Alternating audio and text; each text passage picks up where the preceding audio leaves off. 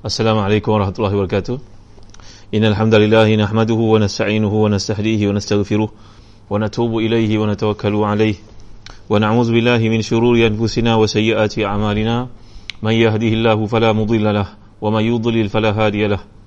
Allahumma salli wa sallim wa barik ala Muhammad wa ala ali Muhammad kama sallaita wa sallamta wa barakta ala Ibrahim wa ala ali Ibrahim fil alamin innaka Hamidum Majid. Amma ba'd. Uh, sesahabat para penonton yang memiliki kasihan Ustaz Fairul Samit uh, Fatimah Syamsuddin Zamzuri Wan Rusada Noliza Idrus top fan kita Ummu Aisyah Fauzi Saleh Ya Abdullah Ummu Aisyah uh, Muhammad Hasfani dan uh, semua tuan-tuan perempuan yang hadir pada malam yang mulia ni. Wahai Talib Waalaikumsalam warahmatullahi wabarakatuh. Syafiq Ahmad Saleh uh, renungan kita pada malam ni daripada kuliah tafsir berkenaan dengan ayat yang ke-58 hingga ke-59 daripada surah Al-Isra. Iaitu firman Allah Subhanahu wa taala, "A'udzu billahi minasyaitonir rajim. Wa in min qaryatin illa nahnu muhlikuha qabla yaumil qiyamati aw mu'adzibuha 'adaban shadida. Kana dhalika fil kitabi mastura." وما منعنا أن نرسل بالآيات إلا أن كذب بها الأولون وآتينا ثمود الناقة مبصرة فظلموا بها وما نرسل بالآيات إلا تخويفا صدق الله العظيم Kalau tuan-tuan ada tafsir Ibn Kathir Jilid yang kelima Tolong rujuk pada muka surat 354 hingga 355 Jilid kelima Muka surat 354 dan seterusnya ya. Maksudnya tidak ada satu negeri pun yang durhaka penduduknya melainkan kami membinasakannya sebelum hari kiamat dan kami azab penduduknya dengan azab yang keras. Yang demikian itu telah tertulis dalam kitab Luh Mahfuz. Dan sekali-kali tidak ada yang menghalang kami untuk mengirimkan kepadamu tanda-tanda kekuasaan kami melainkan kerana tanda-tanda itu telah didustakan oleh orang-orang yang terdahulu. Dan telah kami berikan kepada Thamud unta betina sebagai mukjizat dapat dilihat tetapi mereka menganiaya unta betina itu dan kami tidak memberi tanda-tanda itu melainkan untuk menakuti. Baik tuan-tuan yang rahmati dan dikasihkan semalam kita ada bincang berkaitan dengan uh, tawassul iaitu Allah gambarkan golongan yang disembah oleh orang Arab Arab dahulu zaman jahiliah iaitu menyembah jin sebagai contohnya. Kalau orang Yahudi mereka menganggap Uzair itu anak kepada Allah. Dan orang Kristian menganggapkan Isa itu anak kepada Allah Subhanahu wa taala dan telah pun saya jelaskan kebatilan uh, dakwah ataupun klaim mereka itu kerana kalau Allah memerlukan kepada uh, anak itu menandakan ia lemah menandakan Tuhan lemah. Itu hasyalillah itu memang tidak masuk akal tuan-tuan ini mulia kasihan ditolak dari sudut logik uh, sifat yang perlu ada kepada uh, zat ketuhanan. Yang kedua kata para ulama berkaitan dengan ilmu akidah kalau Tuhan memiliki anak maka tentulah anak-anak itu akan diberi keutamaan banding dengan manusia yang lain. Kerana itu adat bila orang memiliki anak tentulah anaknya menjadi keutamaan. Jadi perkara ini menunjukkan kepada kebatilan. Yang ketiga kalau menunjukkan Allah perlu kepada anak itu menandakan Allah tidak mampu buat satu benda lalu dia perlu penyokongnya macam kita bila dah sampai ke satu tahap kita merasakan nak anak-anak kita mungkin mewarisi harta kita mungkin perniagaan kita dan sebagainya. Maka ketiga-tiga bukti ini adalah dalil logik yang uh, difahami walaupun oleh orang tak sekolah pun anak-anak di peringkat sekolah tadika sekalipun memahami kalau Tuhan memerlukan kepada anak itu menandakan ia lemah tuan-tuan dimuliakan Allah sekalian.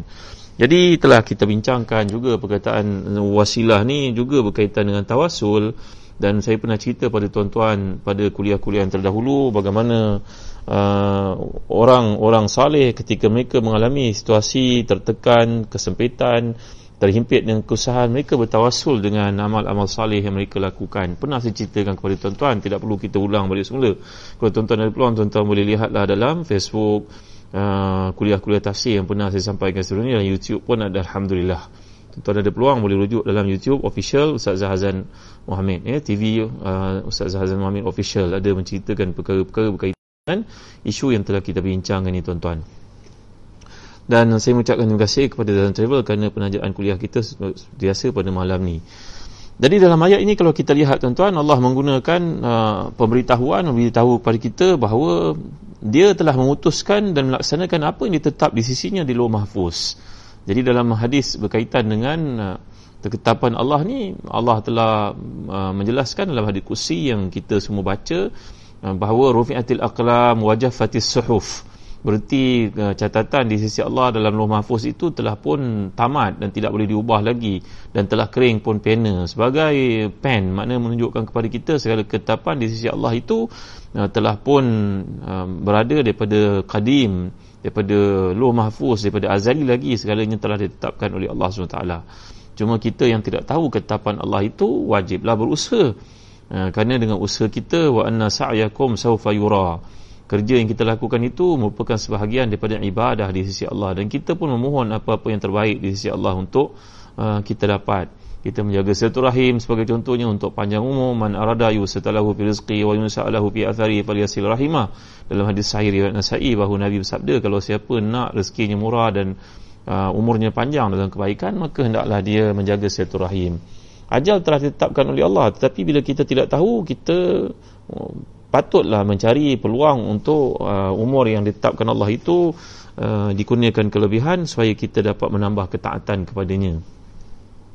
Jadi segala-galanya telah ditetapkan oleh Allah SWT dan kita telah belajar dalam ayat yang terdahulu bahawa dalam konteks ini Allah menggunakan nahnu.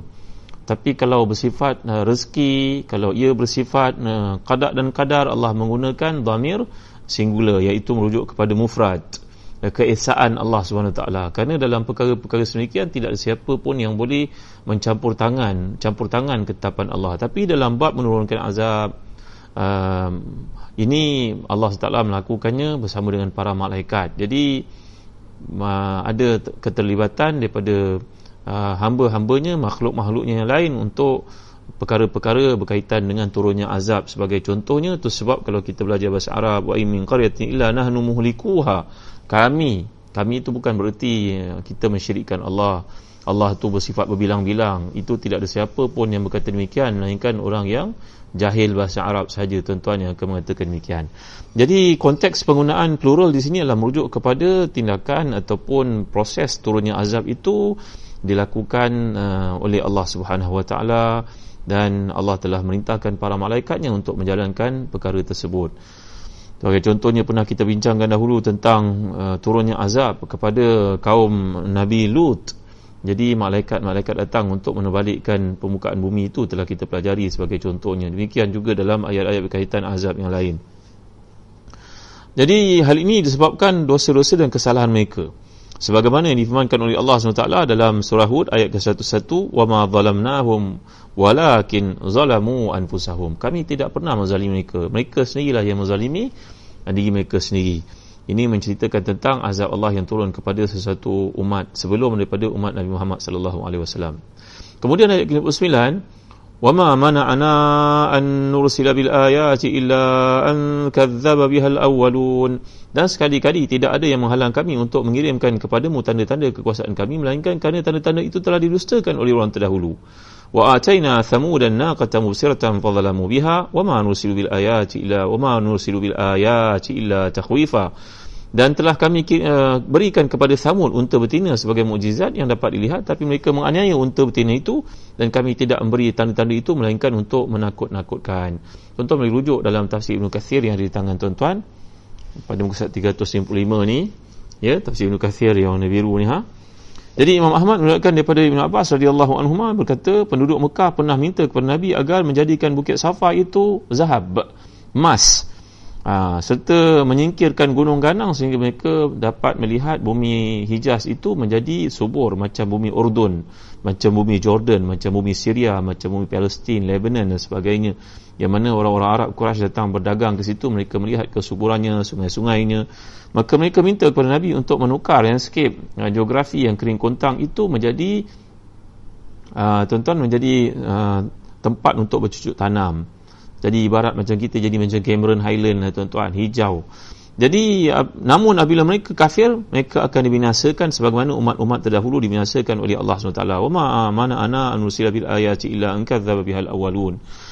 dan sekali-kali tidak ada menghalang kami untuk mengirimkan kepada tanda-tanda kekuasaan melainkan kerana tanda-tanda itu telah didustakan oleh orang yang terdahulu begini tuan-tuan untuk memahami uh, maksud ayat ini ada ketikanya bila kita bercakap dengan anak-anak kita kena memujuk memujuk berarti kita pujuk dia. Anak nak makan ubat contohnya. Kita kata pada dia nak demam ni bahaya. Nanti kalau kena demam waktu malam abah pula tak boleh tidur malam. Kalau tak nanti kena injekkan sesuatu daripada Uh, bahagian belakang mu nanti kena masukkan ubat. Kalau tengah malam panas nak kena bawa hospital dan tak mudah untuk cari ambulan contohnya. Jadi kita pujuk tuan-tuan dimulakan Allah sekalian tapi ada kalanya kalau orang ni telah dewasa dia tak perlu dipujuk lagi. Kita terangkan kepada dia dia akan faham.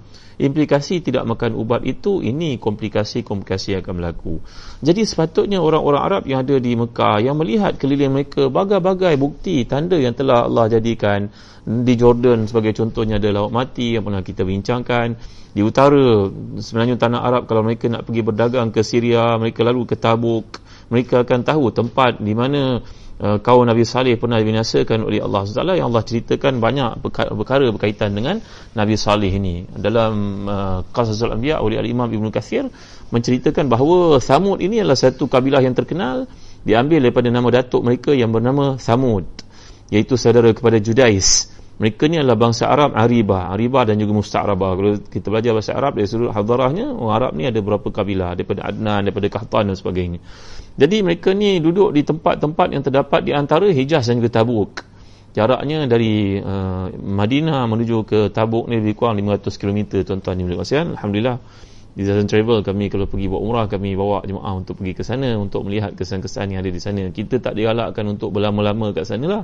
Untuk tidur di hotel-hotel mewah kat situ tak tak. Kita datang hanya untuk melihat kerana Nabi SAW mengajar kita untuk pergi ke tempat-tempat seperti itu seperti yang kita dapat lihat dalam hadis-hadis Nabi SAW mengajar kita kalau kita masuk ke tempat-tempat yang pernah diturunkan oleh Allah Azab ini baginda SAW telah pun menyatakan bahawa masuk dalam keadaan bakin atau mutabakin. Kalau kamu masuk ke tempat-tempat yang pernah diturunkan Allah azab ini jangan pergi lama-lama. Bahkan Nabi SAW pernah menyuruh para sahabat ketika mereka lalu di kawasan tersebut supaya menyegerakan uh, perjalanan mereka. Dan ada sahabat yang mengambil air di tempat uh, kaum Nabi Saleh dulu binasakan dan ada setengah tempat mengatakan tahdi dan tempat itulah merupakan tempat unta Nabi Saleh pernah minum daripadanya. Mereka ambil untuk membuat roti maka Nabi minta supaya diberi makan kepada unta saja roti itu tidak layak untuk mereka makan. Ini dalam kisah perjalanan Nabi para sahabat menuju ke Tabuk untuk menakut-nakutkan tentera Rom di sempadan sebenarnya tanah Arab itu dengan kuasa besar dunia pada masa itu kerajaan Rom. Cerita ni panjang tuan-tuan. Saya nak bawa kepada tuan-tuan dalam Quran ada banyak kisah tentang perkara ni. Nanti, nanti ada kesempatan dahulu Alhamdulillah pernah saya tafsirkan perkara ni uh, dalam surah Al-Araf uh, menceritakan tentang uh, kaum Samud ini. Dan uh, nanti kalau ada peluang saya akan tafsirkan kepada tuan-tuan. Doa lah moga sihat tuan-tuan ya. Sihat dari kesempatan nak kena membaca juga uh, daripada surah Hud yang Allah ceritakan juga panjang lebar tentang kaum Samud ini. Kenapa kaum Samud ini diberi penekanan oleh Allah dalam surah Al-Isra tuan-tuan? Kerana ia merupakan satu mental uh, readiness preparation untuk Nabi sampai ke Madinah. Di Madinah nanti Nabi akan berjumpa dengan golongan Yahudi. Yahudi ini merupakan golongan terpelajar. Tapi dalam kitab Taurat kata Imam Ibn Kathir, tak ada pun cerita tentang kaum Ad dengan kaum Samud. Tak ada cerita. Kerana kita tahu kabilah uh, Bani Israel, mereka dengan orang Arab adalah sepupu sebenarnya daripada datuk yang sama. Saya selalu cerita benda ni kepada tuan-tuan. Iaitu Nabi Ibrahim punya beberapa orang isteri. Daripada isteri yang namanya Hajar, lahirlah masyarakat Arab uh, Arab keturunan Nabi Adnan Adnani ni tuan-tuan dan dari Nabi uh, Ishaq iaitu daripada isterinya yang pertama namanya Sarah lahirlah Bani Israel. Jadi mereka ni merupakan abnaul a'mam. Mereka ni sepupu sebenarnya. Orang Arab dengan orang Yahudi itu sepupu. Jadi orang Yahudi memang mereka punya sifat uh, apa kita nak panggil ya dia punya dia punya ikatan kekeluargaan itu sangat kuat. Dia benci kepada orang selain daripada Bani Israel. Walaupun itu datuk nenek moyang mereka sama iaitu Nabi Ibrahim juga jadi Allah tidak menceritakan dalam kitab Taurat kisah tentang Ad dan juga Samud. Kerana mereka ini adalah masyarakat Arab yang tak digemari oleh orang Yahudi. Jadi bila Nabi sampai ke Madinah kelak Nabi akan jumpa dengan orang Yahudi yang mendakwa mereka punya bahan bacaan yang borderless yang tak ada sempadan mereka tahu macam-macam. Tiba-tiba nanti bila Nabi cerita tentang Samud mereka pun tengah mereka ingat mereka tahu sangat ke? Mereka tahu ada tempat yang pernah binasakan oleh Allah itu tapi mereka tidak ada rujukan. Kerana dalam Taurat tidak menceritakan lanjut bahkan menceritakan sikit saja untuk mereka tahu azab ini dan Islam mendahului mereka dan orang uh, Yahudi nanti bila Nabi sampai ke Madinah orang-orang Arab akan menceritakan perkara seperti ini. Bahawa mereka tahu Arab itu bukannya ummi bukannya illiterate bukannya bahalul. Maaf, maaf saya tuan bahasa saya tuan eh. Bahasa orang Melaka. Bukannya bodoh seperti yang disangka oleh orang Yahudi.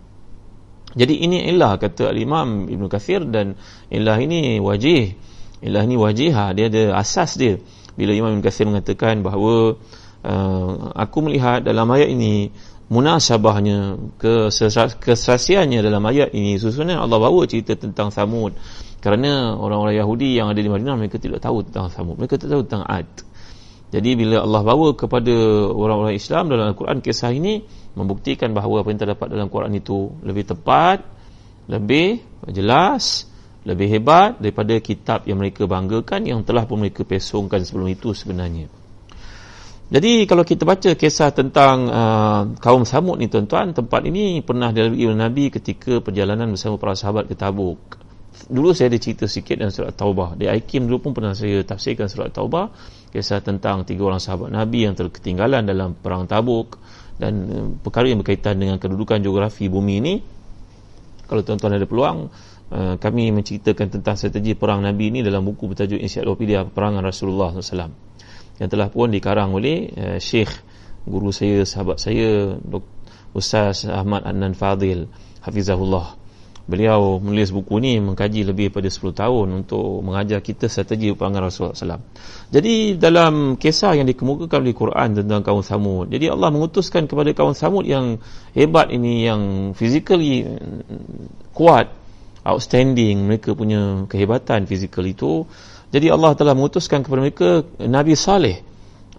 Jadi Nabi Saleh ini menyeru mereka untuk menyembah Allah, meninggalkan penyengutuan apa sahaja bentuk dan melalui dakwahnya ada sekelompok daripada kaum Samud yang beriman tapi kebanyakan mereka cenderung untuk kafir.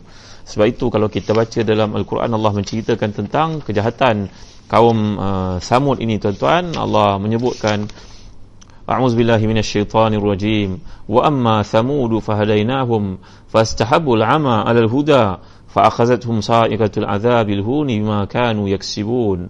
ونجينا الذين آمنوا وكانوا يتقون.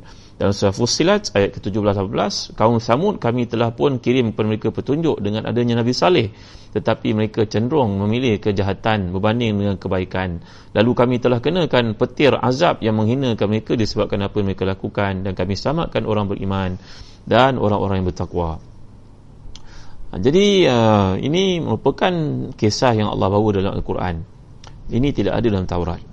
Demikian juga kalau kita perhatikan dalam surah Al-Qamar Alhamdulillah telah saya tafsirkan juga surat Al-Qamar dalam Radio Aikim lebih 10 tahun yang lalu. Bila Allah telah berfirman, "A'udzubillahi billahi minasyaitonir rajim. Kadzabat Thamud bin Nuzur, faqalu abashara minna wahidan nattabi'uhu inna idzal lafi dhalalin wa su'ur. Aw ulqiya dhikru alayhi min bayna bal huwa kadzabun ashir. Sa'lamuna ghadan man manil kadzabul ashir. إنا مرسل الناقة فتنة لهم فارتقبهم واستبر. ونبئهم أن الماء قسمة بينهم كل شرب مهتضر فنادوا صاحبهم فتعاتى فعقر. فكيف كان عذابي ونذر؟ إنا أرسلنا عليهم صيحة واحدة فكانوا كهشيم المهتذر كهشيم المهتذر ولقد يسرنا القرآن للذكر فهل من مدكر. Kaum Samud telah pun mendustakan ancaman-ancaman. Mereka berkata bagaimana kita akan mengikut seorang manusia biasa di antara kita. Sungguhnya kalau begitu benar-benar kita dalam keadaan sesat dan gila. Apakah wahyu itu diturunkan kepadanya sahaja? Bukannya kita? Sebenarnya dia seorang yang pendusta lagi bohong sombong. Ini kata-kata kaum Samud kepada Nabi Saleh lalu mereka telah mencabar Nabi Saleh untuk mendatangkan kerana mereka ni bijak membina rumah daripada gunung ganang. Watan hitu minal jibali buyutan. Kamu mempunyai satu kelebihan orang-orang kaum samud ini kelebihannya ialah mereka boleh memahat bukit-bukit menjadi rumah-rumah yang indah istana-istana yang hebat. Kalau kita pergi ke Jordan ya di tempat nama Petra. Petra ni kemudian daripada kaum Samud.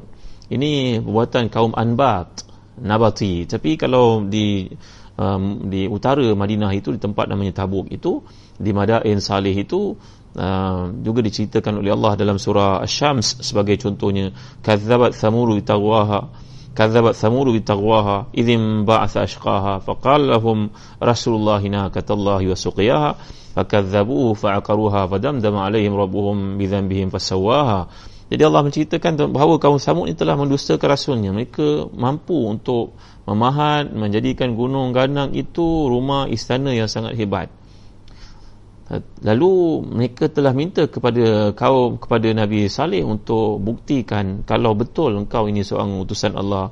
Kami boleh buat batu-batu ini menjadi rumah yang hebat tapi kami tak boleh menghidupkannya. Boleh tak engkau jadikan dari uh, batu-batu ini unta. Unta tu pula kami nak descriptionnya tinggi. Dia pula mempunyai sifat-sifat seperti ini. Maka Nabi Saleh telah bermunajat kepada Allah bersemayang mohon kepada Allah kata Ibn Kathir dalam kitabnya Kasasul Anbiya maka Allah bukan bagi seekor unta Allah bagi unta itu dengan anaknya sekali. Lalu Allah telah menetapkan kepada uh, kaum Samud ini supaya tidak boleh minum susu unta ini setiap hari kamu boleh minum susu ini satu hari dan uh, kamu hendaklah membiarkan uh, unta ini untuk minum pada hari yang lainnya. Ha, nampak tuan-tuan dan hati dan dikasih sekalian. Kita boleh lihat uh, cerita ini Allah kemukakan uh, sebagai contohnya bila Allah menyatakan a'udzubillahi minasyaitonirrajim menceritakan tentang kejahatan kaum uh, Samud ini iaitulah dalam surah Al-A'raf juga saya pernah tafsirkan dahulu di Aikim alhamdulillah tuan ya wa ila thamuda akhahum salihah قال يا قوم اعبدوا الله ما لكم من إله غيره قد جاءتكم بينة من ربكم هذه ناكة الله لكم آية فذروها تأكل في أرض الله ولا تمسوها بسوء فيأخذكم عذاب أليم واذكروا إذ جعلكم خلفاء من بعد عاد وبوأكم في الأرض تتخذون من سهولها قصورا وتنهتون الجبال بيوتا فاذكروا آلاء الله ولا تعثوا في الأرض مفسدين kami telah memutuskan kepada kaum Samud kaum Samud ni yang saya ceritakan tadi kata Imam Ibn Kathir tidak ada pengkisahan mereka dalam kitab Taurat jadi orang Arab mempunyai satu kelebihan kat situ dia sudut ilmu bukan kamu saja tahu kami tahu lebih daripada kamu kamu tahu surface saja kami tahu mendalam tentang apa yang berlaku pada kaum Saleh kaum Nabi Saleh jadi Nabi Salih berkata kepada mereka, Wahai kaumku, beribadahlah kepada Allah. Tidak ada Tuhan bagi kamu selain daripadanya. Sungguhnya telah datang bukti nyata kepadamu dari Tuhanmu. Iaitu unta betina ni Allah jadikan sebagai bukti bagimu. Maka biarkan dia makan di bumi dan jangan kamu mengganggunya dengan gangguan apapun. Kamu akan ditimpa seksa yang pedih. Dan ingat olehmu, bahawa Allah telah menjadikan kamu pengganti-pengganti yang berkuasa di bumi selepas kaum Ad dan memberikan kamu tempat di bumi memberi kepada kamu kekuatan-kekuatan luar biasa untuk membangunkan dari bukit bukau gunung ganang batu batuan ini menjadi istana yang indah. Lalu kamu pahat menjadikan rumah. Ingatlah nikmat Allah. Janganlah kamu bermaharaja dan melakukan kejahatan kat sini. Tuan-tuan ini mulia Allah sekalian. Jadi Allah telah memberikan kepada kaum uh, Samud ini satu kelebihan Ni yang saya ceritakan tadi bila Allah bawakan uh, kisah ini kepada kita, ia laksana pendekatan untuk merawat seorang anak. Kalau bangsa-bangsa terdahulu masa tu belum banyak hukuman diturunkan oleh Allah, maka ia adalah seperti uh, seperti anak-anak kecil nak makan ubat. Jadi bila anak kecil nak makan ubat kita kena pujuk dia, kena janji dia, kena bagi dia itu, kena bagi dia ini sampailah dia seronok dan dia pun setuju untuk makan ubat kerana orang-orang terdahulu mereka tidak ada banyak uh, bukti untuk mereka imani. Maka bila mereka minta kepada Nabi satu bukti Allah beri pada mereka bukti untuk kerana mereka ibarat budak-budak. Tapi bila orang Arab yang hidup kurun-kurun terakhir sebelum berlakunya kiamat Nabi Muhammad Nabi SAW Nabi terakhir yang diutuskan oleh Allah tidak ada Nabi lagi selepas baginda SAW maka tentulah bukti-bukti dah banyak. Jadi umpamanya manusia itu dia peradaban dia dah jadi orang dewasa maka bila dia minta bukti macam kanak-kanak macam orang terdahulu untuk jadikan um, bukit uh, Uhud itu emas ataupun jadikan bukit Safa itu emas menjadikan kawasan landscape yang kontang di Hijaz itu di Mekah itu tempat yang subur macam bumi Jordan dengan sungai yang mengalir dan senang untuk mereka bertanam bercucuk um, menternak dan sebagainya ini tidak diperlukan lagi kerana dah banyak bukti yang mereka boleh lihat. Ha, itu umpama yang boleh uh, tuan-tuan fahami kan bila mereka minta kepada Nabi kita SAW untuk pembuktian perkara ini, maka Allah beri amaran kepada mereka dalam ayat yang sedang kita baca di sini tuan-tuan. Iaitulah bila uh, Allah SWT menyatakan, wa in min qaryatin illa nahnu muhlikuha qabla yaumil qiyamati aw mu'azzibuha 'azaban shadida. Kana dhalika fil kitabi mastura. Wa ma mana'ana an nursila bil ayati illa an kadzdzaba biha al awwalun. Wa atayna thamud an nakata mubsiratan fadhalamu biha. Wa ma nursilu bil ayati illa takhwifa. Kalau kami buat seperti mana yang kamu minta kamu engkar sahaja kami akan kenakan kepada kamu azabul istiqsal bahasa Arab sebut azabul istisal ni tuan-tuan kata para ulama tafsir. Kalau uh, kamu minta dan kami penuhi bukit safa itu menjadi emas. Macam kamu minta baru kamu nak beriman. Tiba-tiba bila kami dah jadikan ia emas kamu tidak beriman memang kami akan hancurkan kamu sekaligus semua sekali. Tapi itu tidak berlaku. Kerana umat ini sepatutnya umat manusia pada zaman itu telah matang. Dengan pembuktian yang bagai-bagai dan tuan moyang mereka membawakan perkisahan kemusnahan yang berlaku kepada umat terdahulu macam Ad dan juga Samud sepatutnya mereka matang mereka leka-leka beriman mereka lekas-lekas mengikuti syariat Nabi Muhammad SAW kerana ia adalah kesinambungan daripada syariat Nabi Ibrahim. Ah, jadi ayat ini mengingatkan mereka jangan sekali-kali mencabar Nabi sallallahu alaihi wasallam. Karena kalau kamu minta dan Allah penuhi, nah azab itu akan datang dalam keadaan istisal. Istisal ni berarti satu azab yang berarti seolah-olah macam pokok itu dicabut daripada akar-akar tunjangnya. Memang tak ada ruang dan peluang langsung. Kamu nak tak benda itu berlaku? Jadi orang-orang Arab pada masa itu bila mendengar saja cerita Nabi ini terhadap uh, musibah, azab yang pernah berlaku kepada golongan yang menentang Nabi-Nabi terdahulu, mereka menjadi gerun, mereka takut, nah, mereka menjadi gentar. Kerana apa yang dimaksudkan oleh ayat ini adalah satu peringatan uh, tegas kepada uh, golongan musyrikin Quraisy Arab yang menentang Nabi kita SAW supaya jangan mempersoalkan apa sahaja yang Allah katakan. Ikut sahaja jangan banyak cakap. Kerana kamu boleh melihat kesan-kesan musibah azab yang pernah diturunkan kepada umat terdahulu itu banyak di hadapan kamu.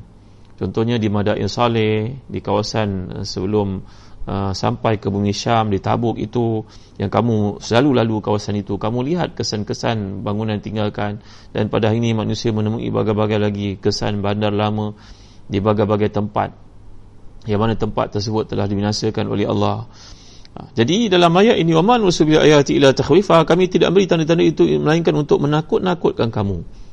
Takhwif ini tuan-tuan kata Imam Qatada dalam tafsir Al-Kafir tuan-tuan rujuk pada buku 156 mengatakan bahawa Allah membuat manusia takut dengan berikan tanda-tanda yang dikehendakinya supaya mereka mengambil pengajaran. Ha, itu sebab Ha, bila berlakunya gerhana matahari, gerhana bulan, kita dituntut untuk melakukan sembahyang sunat gerhana.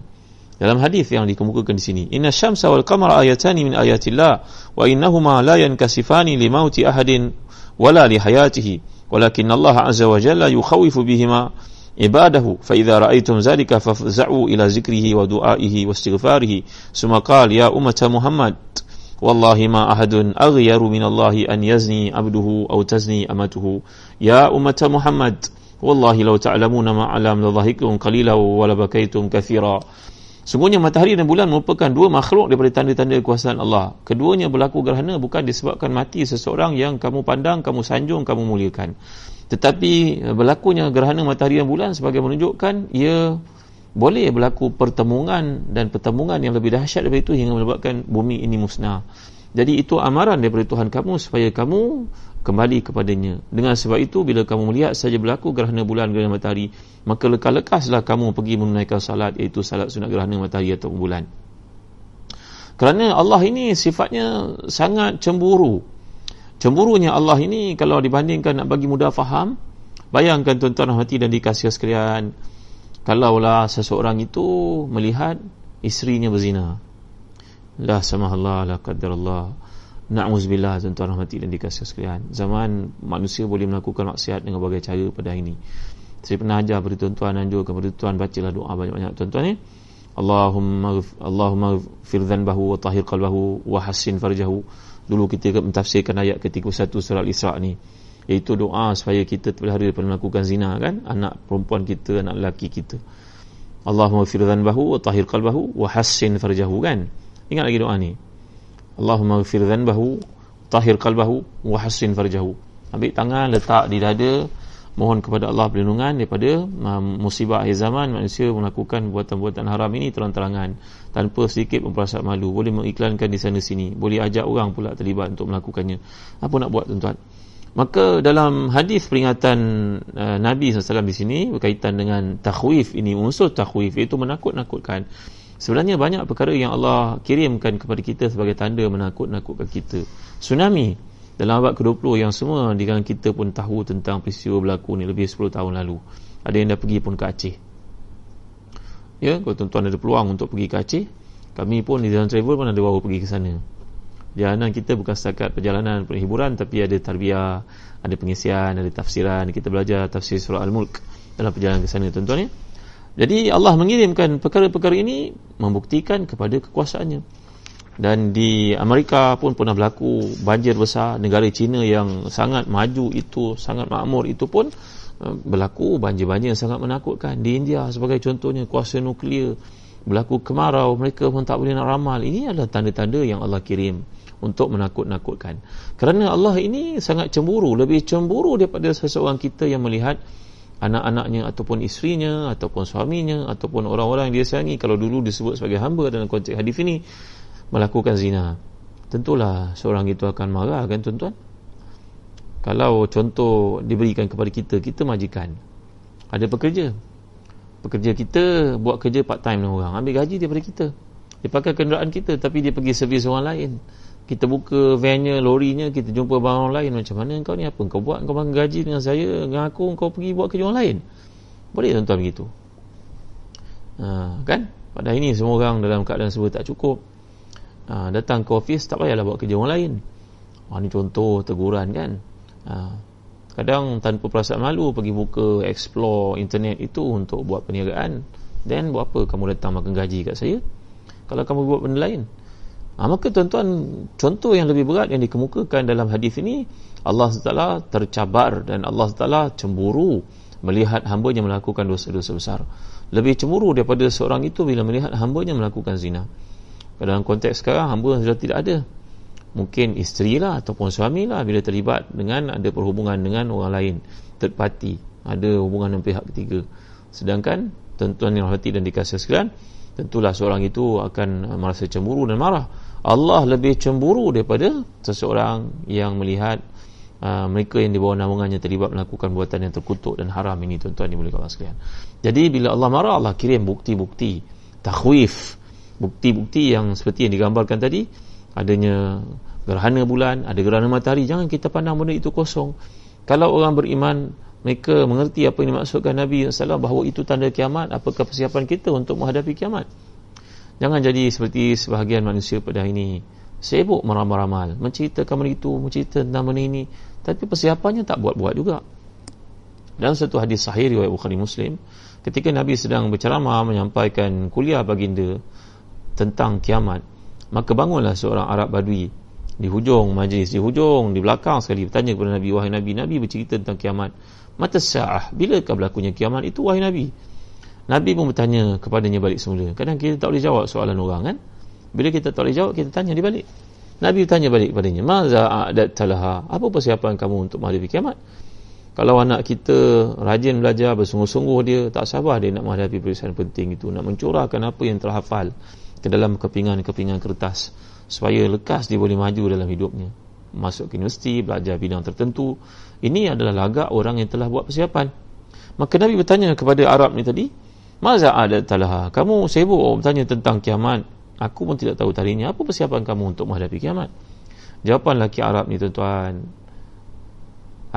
Wahai Rasulullah saya tidak ada apa persiapan pun. Cuma saya cinta kepada Tuhan. Saya cinta kepada Rasulullah. Maka Rasul menjawab, Al-mar'u ma'aman ahab. orang itu akan berada bersama dengan orang yang dicintainya. Kalau kat dunia kita cinta kepada ibu bapa kita insyaAllah kita akan berada bersama ibu bapa kita dalam syurga kalau kita cinta kepada guru-guru yang saleh, saleha kerana ilmunya, kerana takwanya kerana ilmu yang dicurahkan kepada kita insyaAllah kita akan berada bersama mereka dalam naungan rahmat Allah di akhirat kelak. Kalau kita ni suka menjaga anak yatim dan tidak mengambil kesempatan terhadap mereka seperti yang telah kita bincangkan sebelum ini taqrabu mal yatim illa billati hasan maka kita akan bersama dengan Rasulullah ditunjukkan seperti ini.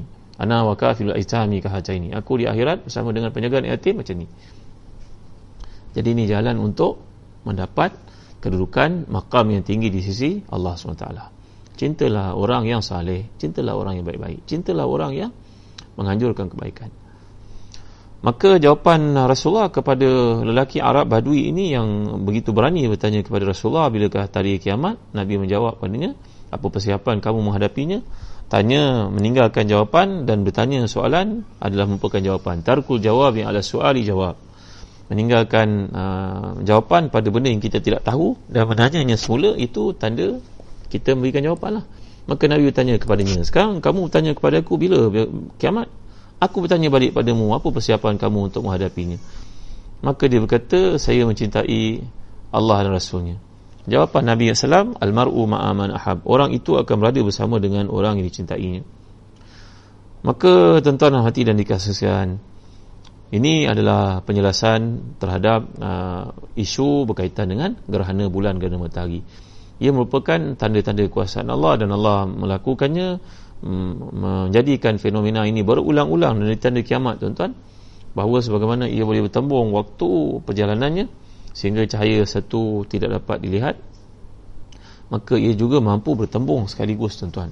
Itu adalah satu amaran daripada Allah Taala. Ini satu bab takhwif namanya takhwif berarti menakut-nakutkan tujuan Allah menakut-nakutkan apa supaya hamba itu manusia itu ingat dan kembali ke pangkal jalan macam semalam kita belajar tentang bentuk-bentuk musibah yang berlaku kepada seorang hamba. Ada musibah namanya musibatul qasam, ada musibah bersama bernama musibatul rada', ada musibah bernama musibatul ad-dafa', ada musibah berarti musibah al-kashaf. Saya dah bincang kepada tuan-tuan kan. Jadi uh, peringkat pertama bila manusia yang lalai Allah kirim satu tanda. Contohnya dia sakit. Dia lakukan maksiat berterusan, dia tak peduli kepada larangan amal nahi munkar melakukan maksiat maka Allah kirim dia sakit kena dia satu penyakit maka dia pun sedar Allah Allah dah kirim tanda ini aku kena berhenti kalau dia degil juga maka hukuman yang berikutnya akan datang tapi ada orang beriman. Amalannya tak seberapa maka Allah kirimkan kepadanya penyakit contohnya kematian contohnya penipuan orang terhadapnya. Dengan sebab itu dia membangun malam memunajat kepada Allah. Kerana Allah nak dia dinaik tarafkan ke tahap yang berikutnya level berikutnya tapi dia tidak mempersiapkan dirinya. Padahal dia layak. Senioritinya sudah sampai. Keikhlasannya ada tapi kesungguhannya belum. Maka sebab itulah Allah mengenakan kepadanya dipanggil musibatul dafa' satu-satu musibah. Kalau para anbiya namanya musibatul kasyaf seperti yang berlaku kepada Nabi Yunus dimakan ikan, ditelan ikan yang berlaku kepada Nabi Ayub timbul penyakit Nabi Ibrahim dan sebagainya telah saya ceritakan kepada tuan-tuan yang dirahmati dan dikasihi Allah sekian jadi uh, bila Allah bawakan kisah ini kepada orang beriman, Allah highlightkan satu isu, contohnya dalam kes kaum Samud tadi telah saya ceritakan kepada tuan-tuan, kerana ayat ini adalah satu persiapan Nabi untuk berdepan dengan golongan Yahudi yang banyak tipu hilangnya, maka Nabi telah pun dibekalkan oleh Allah Taala dengan maklumat yang solid untuk berdepan dengan mereka. Dan uh, banyak lagi kisah yang dikemukakan oleh Imam uh, Ibn Kathir dalam Kasasul Anbiya tuan-tuan ceritakan tentang azab yang dikenakan oleh Allah kepada kaum Nabi Samud ini kaum Nabi Salih ini kaum Samud ini uh, jadi ini adalah satu peringatan kepada orang Arab dan kepada orang Yahudi supaya mereka berjaga-jaga dengan amaran dan peringatan daripada Nabi kita Muhammad sallallahu alaihi wasallam.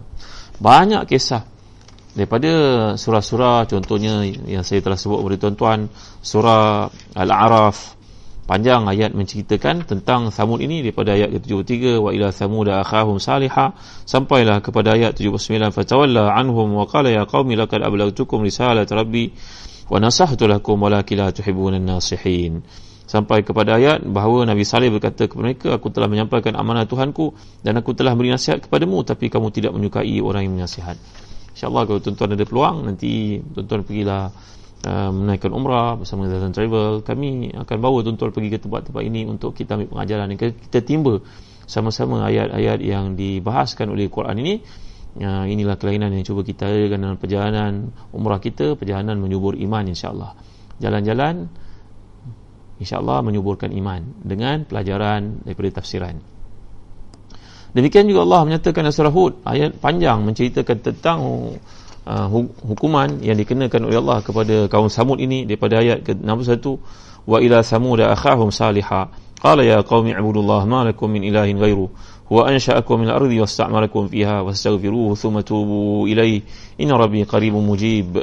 Sampai ke ayat yang ke-68 ka'allam yaghnau fiha ala inna thamuda kafaru rabbahum ala bu'da li thamud ya sampai kepada ayat menceritakan hai kaumku inilah unta betina daripada Allah sebagai mukjizat untukmu. Sebab itu biarkan ia makan di, muka, di bumi ini. Jangan mengganggunya. Maka tuan-tuan hati dan dikasihan tapi mereka telah pun membunuh unta yang dijadikan oleh Allah SWT ini sebagai mukjizat. Lalu Allah pun mengenakan uh, hukuman kepada uh, kaum Samud. Tadi saya ada cerita pada tuan-tuan bahawa uh, dalam kitab Taurat tidak menceritakan banyak tentang uh, Ad dan juga Samud kerana mereka ini dianggap di antara kumpulan Arab Aribah. Jadi orang Yahudi Bani Israel tidak suka kepada uh, kaum Arab kerana mereka membenci uh, sepupu mereka. Sebenarnya mereka sepupu kan? Iaitu daripada Nabi Ibrahim ada beberapa orang isteri, isteri yang melahirkan orang Arab adalah uh, Siti Hajar dan yang melahirkan orang Yahudi Bani Israel daripada Siti Sarah. Siti ni adalah nama macam kita panggil puan lah. Nama sebenarnya hanya Sarah ataupun Hajar saja. Jadi lahir adik-beradik iaitu Nabi Ismail dengan Nabi Ishaq. Keturunan mereka. Jadi keturunan itu merupakan sepupu betul tuan-tuan. Tapi kerana Nabi Ismail dengan Nabi Ishaq itu adik-beradik. Ibu saja berbeza. Mereka adik-beradik. Anak-anak mereka merupakan sepupu abna wa abna abnaul a'mam Arab kata kalau abnaul akhwal anak daripada uh, persaudaraan datang daripada sebelah ibu. Tapi kalau abnaul a'mam maknanya dari sudut genetiknya sangat dekat. Kerana mereka merupakan uh, sepupu daripada sebelah ayah. Jadi tuan-tuan yang mulia Allah sekalian dalam uh, kitab Taurat tidak ada pengkisahan tentang tidak berarti kurang pengkisahan tentang Ad dan juga Samud jadi seperti yang telah kita ceritakan tadi banyak ayat yang menggambarkan tentang hukuman Allah Subhanahu taala kepada kaum Samud ini, kaum Nabi Allah Saleh ini yang derhaka, yang degil kerana mereka bukan sahaja menentang Nabi yang mulia itu, bahkan mereka menyembelih unta tersebut.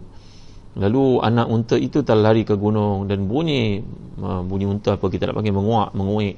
Uh, mengem, kalau kami mengembik lah tuan-tuan bunyi dia maka Nabi Saleh pun tahu satu musibah akan menimpa mereka jadi Allah Taala telah pun uh, mengenakan untuk mereka tempoh tiga hari sehingga uh, diturunkan azab kepada mereka iaitulah kilat pekikan daripada langit sehingga menyebabkan kesemua mereka itu mati bergelimpangan. Dan ini disebut oleh Allah dalam surah Syuara pula sebagai contohnya. Kazzabat samudul mursalin idh qalahum akhuhum salihun ala tattaqun? Inni lakum rasulun amin. Fattaqullaha wa ati'un. Wa ma as'alukum alaihi min ajr in ajriya illa ala rabbil alamin. Sampai kepada ayat fa akhazahumul azab inna fi dhalika la ayah wa ma kana aktharuhum mu'minin wa inna rabbaka lahuwal azizur rahim. Kaum thamud telah pun dustakan para rasul. Ketika saudara mereka saleh bila Allah sebut tentang mursalin rasul para rasul. Padahal yang utuskan mereka cuma seorang saja Nabi Saleh. Kenapa Allah sebut mursalin? Kata para ulama tafsir. Dapat kita lihat dalam tafsir kasyaf contohnya. Zamakhsyari mengatakan bahawa bila mereka mendustakan seorang rasul berarti mereka menolak semua rasul sekali. Kerana semua nabi-nabi dan rasul-rasul diutuskan oleh Allah membawa syariat yang sama. Membawa akidah yang sama. Iaitu ani'budullah wa jtanibu tawud hendaklah kamu menyembah kepada Allah semata-mata dan menjauhi tawud tawud itu apa yang disembah selain daripada Allah SWT jadi bila mereka menentang seorang nabi berarti mereka mendustakan ke semua nabi sekali sebenarnya jadi Allah menyebut di situ perbuatan mereka mengingkari dan memerangi mengancam Nabi Salih itu berarti mereka mendedahkan diri mereka kepada musibah yang besar. Mereka cuba untuk mencabar Nabi Allah yang mulia ini dan mencabar Allah sekaligus iaitu dengan menyeksa unta itu sebelum disembelih dikeratnya kaki unta itu uratnya di belakang kaki sehingga unta, unta, itu, unta itu terjelepuk terjelapuk. Apa istilah dia tuan-tuan ya? Jatuh dan kemudian dia pun menyembelihnya. Larilah anaknya ke gunung berbunyi-bunyi meminta bantuan kepada Allah SWT. Jadi ya, inilah dia yang Allah gambarkan berlaku kepada uh, kaum Samud kaum Nabi Allah Saleh. Qala hadhihi nakatul nakatul laha shirbun wa lakum shirbu yawmin ma'lum wa la tamassuha bi su'in fa ya'khuzakum 'adhabu yawmin 'adzim fa aqaruha fa asbahu nadimin. فأخذهم العذاب إن في ذلك لآية وما كان أكثرهم مؤمنين InsyaAllah tuan-tuan ada peluang nanti kita menokalah surah-surah yang lain yang menceritakan perkara ini. Ini disebutkan surah syuara juga saya telah tafsirkan di IKIM lebih 10 tahun yang lalu. Ada peluang tuan-tuan boleh lihat dekat YouTube eh. Alhamdulillah Mudah-mudahan Allah beri kesempatan untuk kita mendalami ayat yang indah ini walaupun dibaca berulang kali tetapi ternyata tidak menjemukan ternyata ia merupakan asas penting untuk menambah keimanan kita kepada Allah Subhanahu Wa Taala. Baik tuan-tuan, ya, setakat ini saja kuliah kita pada malam ini. Kita dah lihat bagaimana rasionalnya mengapa ditekankan kaum Samud dan kita telah jelaskan, saya telah jelaskan tadi mengapakah ini menjadi satu unsur takhwif kepada orang Arab uh, dan juga telah dijelaskan bagaimana kita bila membaca Quran pengetahuan kita yang luas daripada ayat-ayat ini kemukakan ini kefahamannya akan menjadikan kita orang yang lebih maju daripada orang lain ketika orang Yahudi merasakan diri mereka yang paling hebat maka datang Quran untuk mengajar orang Arab kamu lebih hebat kalau kamu pegang Quran daripada mereka wahai orang Arab tapi apa nak jadi sekarang kita semua telah meninggalkan Al-Quran jadi semua orang yang ada pada ini hanya membaca Quran dan tidak faham Quran. Itu yang baca, yang tak baca ramai lagi. Jadi mudah-mudahan Allah beri kepada kita kesempatan untuk memahami surah yang indah ini, menghayatinya dan menjadi bangsa yang kuat kembali dengan Al-Quran ini. Kita baca kisah para sahabat, mereka adalah satu umat yang nak dibandingkan dengan orang-orang yang maju keliling mereka pada masa itu ada Empire Rome, Parsi yang sangat maju dengan berbagai industrinya peperangannya, ketenteraannya, persenjataannya tapi dapat dikalahkan oleh orang yang pegang kepada Quran. Dan orang-orang bijak berkata, Allah telah menurunkan Quran pada satu malam, maka malam itu jadi malam yang paling mulia. Malam qadar namanya. Allah menurunkan uh, Al-Quran mesti seorang malaikat, malaikat itu jadi ketua para malaikat. Jadilah dia Jibril AS. Ruhul Amin. Ruhul Kudus dipanggil dengan bagai gelaran uh, tentang Jibril ini dan diberikan kepada seorang nabi nabi itu menjadi nabi yang paling unggul nabi kita Muhammad sallallahu alaihi wasallam justru kalau kita membaca dan memahami al-Quran ini kita jadi orang yang paling hebat. Tuan-tuan yang mulia sekalian. Benar kata-kata oleh orang yang hebat ini. Jadi mudah-mudahan Allah memberkati kita beri kefahaman kepada kita beri kekuatan untuk uh, mengamalkan ayat-ayat ini memahaminya dan berpegang teguh kepadanya. Walaupun pada hari ini manusia ada berbagai-bagai tafsiran kepada Quran mungkin dibacakan waktu orang mati semata-mata. Mungkin yang bila dengan Al-Quran ini saja pada bulan Ramadan tapi kita berpegang teguh dengannya dan bacanya setiap hari menghayatinya mengamalkannya dalam kehidupan kita. Jadi tuan-tuan hati dan dikasihkan banyaklah berdoa kepada Allah. Allahumma inni ala zikrika wa syukrika wa husni ibadatik. Ya Allah bantulah aku untuk mengingatimu bersyukur padamu membaiki amal salihku tanpa henti-henti kepadamu. Inilah doa yang diajar Nabi SAW kepada para sahabat seperti Muaz bin Jabal radhiyallahu an. Mudah-mudahan Allah beri kekuatan kepada kita beri kesempatan kepada kita. Walau kesibukannya bagaimana sekalipun kita masih mempunyai peluang untuk membaca Al-Quran setiap hari. Jadi setakat itu saja dulu uh, renungan kita pada malam ni insyaAllah pada esok kita akan masuk ayat ke-60 uh, tuan-tuan jangan lupa ibu ayah, guru-guru yang dimulihkan Allah sekalian jangan lupa untuk melihat di Facebook, di website www.telagabiru.net untuk pengisian uh, buku-buku pelajaran untuk anak-anak kita musim PKP ni. Anak-anak SPM dengan SCPM saja yang kembali kembali ke sekolah kan? Yang lain apa dibuat kat rumah InsyaAllah kami di Telaga Biru berusaha untuk bekerjasama dengan tuan-tuan adanya bahan-bahan pemberitaan bersifat education bukan saja dalam bidang syariah bahasa Arab. Malahan kami juga menerbitkan buku-buku maths, English, science berbagai-bagai eh, tingkatan tingkatan 1 sampai tingkatan 5 darjah 1 sampai darjah 6 eh. jadi untuk IPSR, PT3, SPM tolonglah ambil kesempatan untuk melihat buku-buku terbitan Telaga Biru sampai-sampai kepada orang klinik kita yang mungkin selama ni tak tahu bahawa Telaga Biru turut menerbitkan buku-buku education Eh, jadi buku-buku ni disediakan oleh guru-guru pakar, jurulatih utama kebangsaan, jurulatih utama peringkat negeri, guru cemerlang. Jadi raikanlah buku-buku yang tulis ini. Saya ucap terima kasih atas sokongan tuan-tuan. Uh, boleh lihat Facebook Telaga Biru eh, website Telaga Biru. Uh, type www.telagabiru.net my. Jumpa berbagai-bagai buku yang kami terbitkan. Quran ada, buku-buku buku-buku panduan harian ada, buku Datuk Ismail Kamus almarhum uh, Indahnya Hidup Syariat, Tadi saya cerita buku Insyaallah ya, peperangan Rasulullah karangan Ustaz Ahmad Adnan Fadil. Dan uh, ada berbagai buku buku lagi KRK kenali Rasul kita Muhammad Salam. Dan buku-buku education. Eh buku-buku untuk kegunaan anak-anak kita di sekolah. Berbagai-bagai uh, bidang. Bukan saja dalam bidang syariah dan bahasa Arab, bahan dalam bidang lain pun ada banyak. Uh, jadi tuan-tuan mudah-mudahan uh, jambatan yang telah kita wujudkan dalam persamaan ilmu tafsir ini uh, bantu kita juga dalam bab keduniaan. Kami mengharapkan dengan bahan yang kita terbitkan ini menjadi manfaat kita bersama. Eh mudah-mudahan ia menjadi satu jariah guru-guru yang menulis dan ibu bapa yang kita win-win. Maknanya ibu bapa yang tak tak ada peluang nak mengajar anak-anak dengan buku-buku ni boleh mereka amanah pada anak-anak supaya ada pengisian waktu mereka pergi kerja. Sepanjang musim PKP ni. Kalau tak kita tak tahu apa anak-anak kita buat kat rumah tuan-tuan ya. Jadi terima kasih sekali lagi kepada Zazan Travel dan bagi tuan-tuan yang ingin melakukan korban kami bersedia untuk bersama dengan tuan-tuan. Itu kami melakukannya di Syria Damsyik dan juga di Mekah. Jadi bagi tuan-tuan yang minat boleh dapatkan maklumat lanjut daripada Ustaz uh, Faiz Mukhtar. Ya mudah-mudahan Ustaz Faiz ada masuk pada malam ni ada bersama kita. Boleh ber-whatsapp dengan beliau dan kita bersedia untuk memenuhi uh, bantuan bekerjasama dengan tuan-tuan untuk keluarga kita, saudara-saudara Islam kita yang sedang terseksa di Syria. Mereka tak ada pekerjaan, gaji mereka tak cukup, nak beli ayam seekor pun tak mampu tuan-tuan, harga barang sangat mahal. Ha, jadi kita cuba untuk um, membantu mereka dengan menyediakan makanan untuk mereka menjelang Idul Adha nanti dengan ibadah korban dan kalau tuan-tuan nak buat akikah pun kami terima. Cuma di Syria tidak banyak pilihan, tidak ada unta, tidak ada lembu, yang ada cuma uh, kambing biri-biri saja, kharuf namanya. Besar kambingnya tuan-tuan eh boleh tuan-tuan lihat dalam video yang kami sertakan. Terima kasih. Setakat ini saja dulu. Segala yang baik semuanya daripada Allah. Kelemahan manusia. Mudah-mudahan kita dapat meneruskan lagi tafsiran dalam surah Isra ini memahaminya satu nikmat. Ha, jadi mudah-mudahan menambah kemanisan iman kita kepada Allah SWT ada persoalan ke tuan-tuan?